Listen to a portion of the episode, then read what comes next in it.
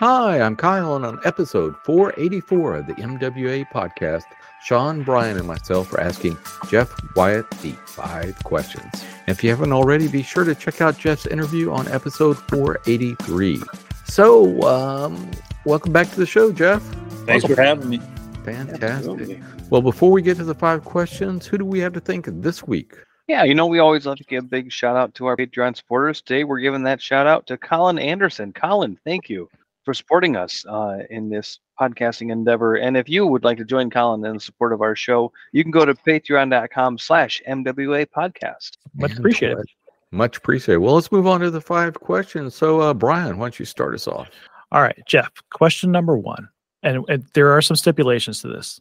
What is your favorite tool? And we have a, a defined limit of 23. 23. so definitely my uh, my favorite tools, my with an S at the end, are definitely the ones that uh, have the sentimental value. You know, oh, I have I have some carving tools that I do for the volutes and stuff that were uh, my father's carving tools, and he had uh, uh, my dad, he was a big big time uh, carver, so he had all his uh, carving tools have his name engraved in them. Mm-hmm. so those I really love using. I uh, think about them all the time when I'm using those tools and stuff. So those are uh, one of my favorites. And then uh, my other favorite really is the um, uh, I forgot the name, what the what the name might be, but it's basically the, it's an old auger bit that's cut off the back end and it has a handle on it, and use it to to make the pins. You drill your hole and then hit that with the, uh, the back end of a hammer, and it makes a nice little square hole. Hmm. Um, oh, yeah, it's the it's, it's the way the auger bit is. It puts a nice little uh, diamond in, uh, in it, and that way you can put your uh, your peg in. So, and uh, I didn't have one of those uh, those tools, or uh, could have made one. And there's a blade that comes with it, and it's basically have some thread wrapped around wood, you know. Mm-hmm. Mm-hmm. And uh, the way that it's, yeah, I think they use a hot. A lot of people use a Hawks blade, but it's a curved blade, but it's the one side's flat, and it allows you to get in the tight areas and basically make that pin to a diamond shape. It's uh, it's really nice. And uh, I was telling Greg, I was like, yeah, I got to get one of those knives, whatever, da da da. And uh, he's like, man, I got one right here, and he he just gave it to me. It was just awesome stuff. And so that's one of uh it's kind of like every time I use it, I always think about like how generous uh, Greg has been with uh, mm-hmm. just about mm-hmm. everything, mm-hmm. and he's given me several tools, so high, high end tools. He just kind of like here, here you go, you can have it. Yeah, no problem. Just like, and yeah. those are the tools that I just think, uh, you know, I'm just like I really cherish using. They're they're nothing um uh better than like say a Lie-Nielsen spoke shave that I have or this tool or that tool, but the tools that uh, my friends or I've gotten from my father uh, that they've just given me just just to uh, be kind, you know. Mm-hmm. You know, so it's really those, those are my favorite tools. Awesome. Cool. Yeah, Greg. Greg kind of reminds me of Bullwinkle. Sometimes he'll ask him for something, and he'll just open up a drawer in his cabinet and ah. you know, pulls it out of thin air. He's like, "Hey, right, look what I pull out of my hat." yeah, for sure. So, uh, Jeff, who has influenced you the most in your woodwork? You know, it's that's a tough question to answer because I could definitely uh, I could go I could say Greg, but it's been different seasons of my life. Uh, I've kind of learned and grown uh, at those different seasons. You know, when I was uh, doing uh, just mainly just casework, um, I would say uh, William Ng. was was a big influence, and then when I d- got into more segmented turnings, you know Malcolm Tibbetts, Tom Lohman, um, definitely a huge influence. And then Windsor chairs have been uh, Greg Pennington, uh, of course, and then uh, and then and then a, a, lot of it's been um, uh, do, taking a different look at things. Has been Jeff Lefkowitz. You know, mm-hmm. Jeff has been uh, just an amazing influence on me.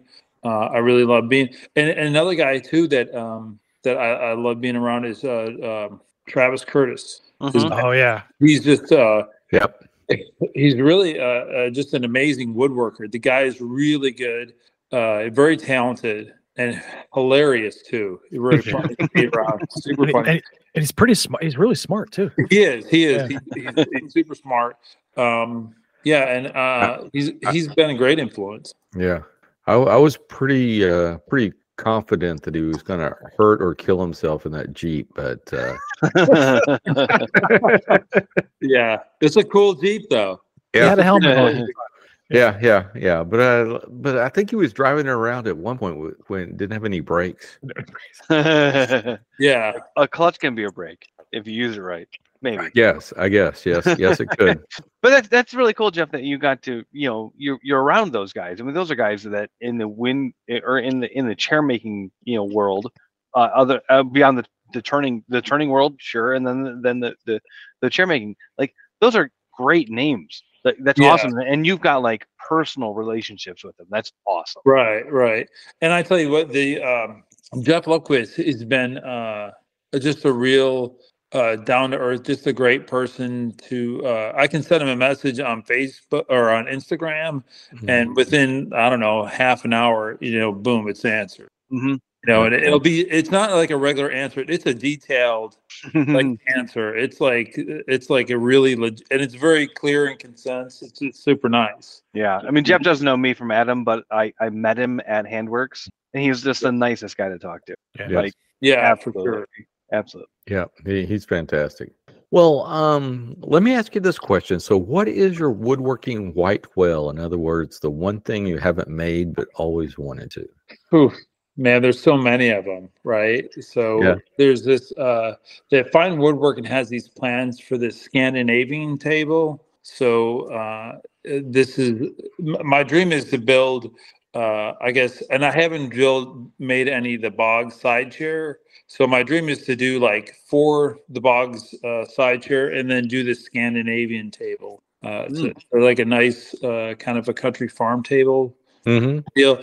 That table or the uh the hay rake table, you know, Oh yeah, yeah, yeah. that would be my uh and you know, it's nothing that's not not doable, but it's just finding the time to do it. Because every year I'm like, I say to myself, this is the year I'm going to build it, and then I don't build it.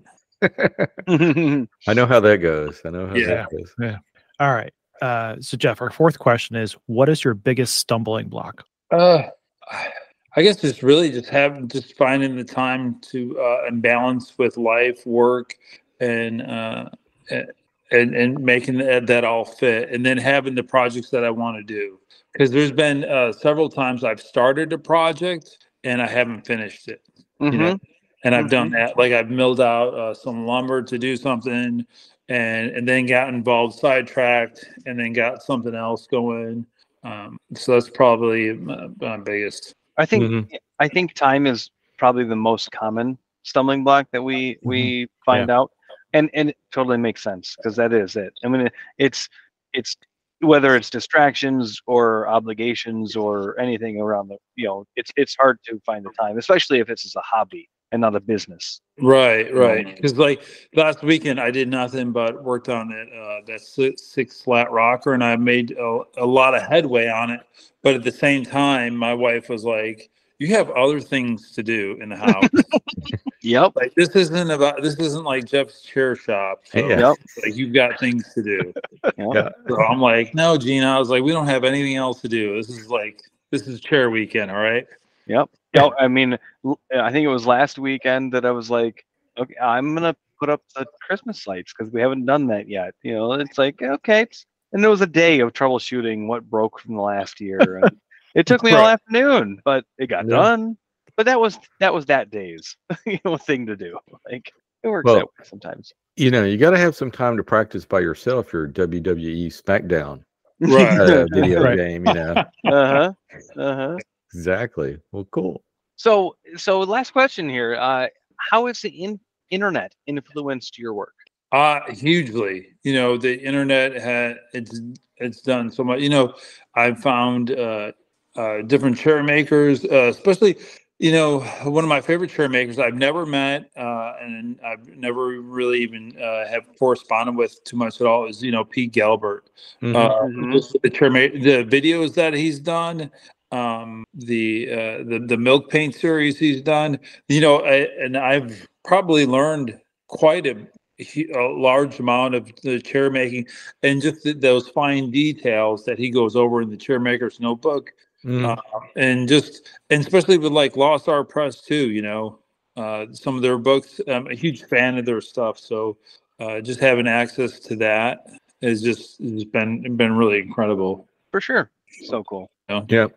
Yep. Pete, Pete got me into chair making. I Yeah, had no, I had no interest. Uh, attended a lecture of his and at one of the uh, um, woodworking in America's 2012, something like that, Yeah. 2011, 2012, somewhere around there.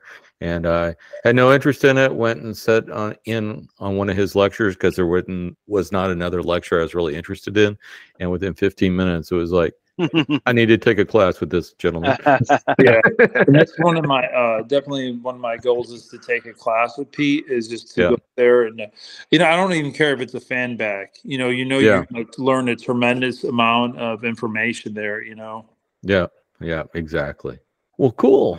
Um, well, let's uh, move on to where folks can find us on the uh, interweb. So, Jeff, where can folks find you? Uh, just on Instagram, Copper John Woodworks. Fantastic. And uh, Brian, what about yourself? Uh, Instagram as well at Obst Woodworks. And Obst is just O B S T. Kyle, how about you? Uh, you can always find me at barton.kyle or BB Custom Tools on Instagram, uh, bbcustomtools.com, or on YouTube under BB Custom Tools or Kyle Barton. Sean, what about yourself? Uh, as usual, you can find me at Sean W78 on most social medias. And that just about wraps it up for this show. If you haven't already, please subscribe to the show on the podcatcher of your choice. Just search for the Modern Woodworkers Association. And while you're there, please leave us a review. You can follow us on Instagram at MWA underscore podcast. And if you'd like to support the podcast, go over to patreon.com slash MWA podcast. But the best thing you can do is tell a friend. Word of mouth goes a long way in sharing our discussion.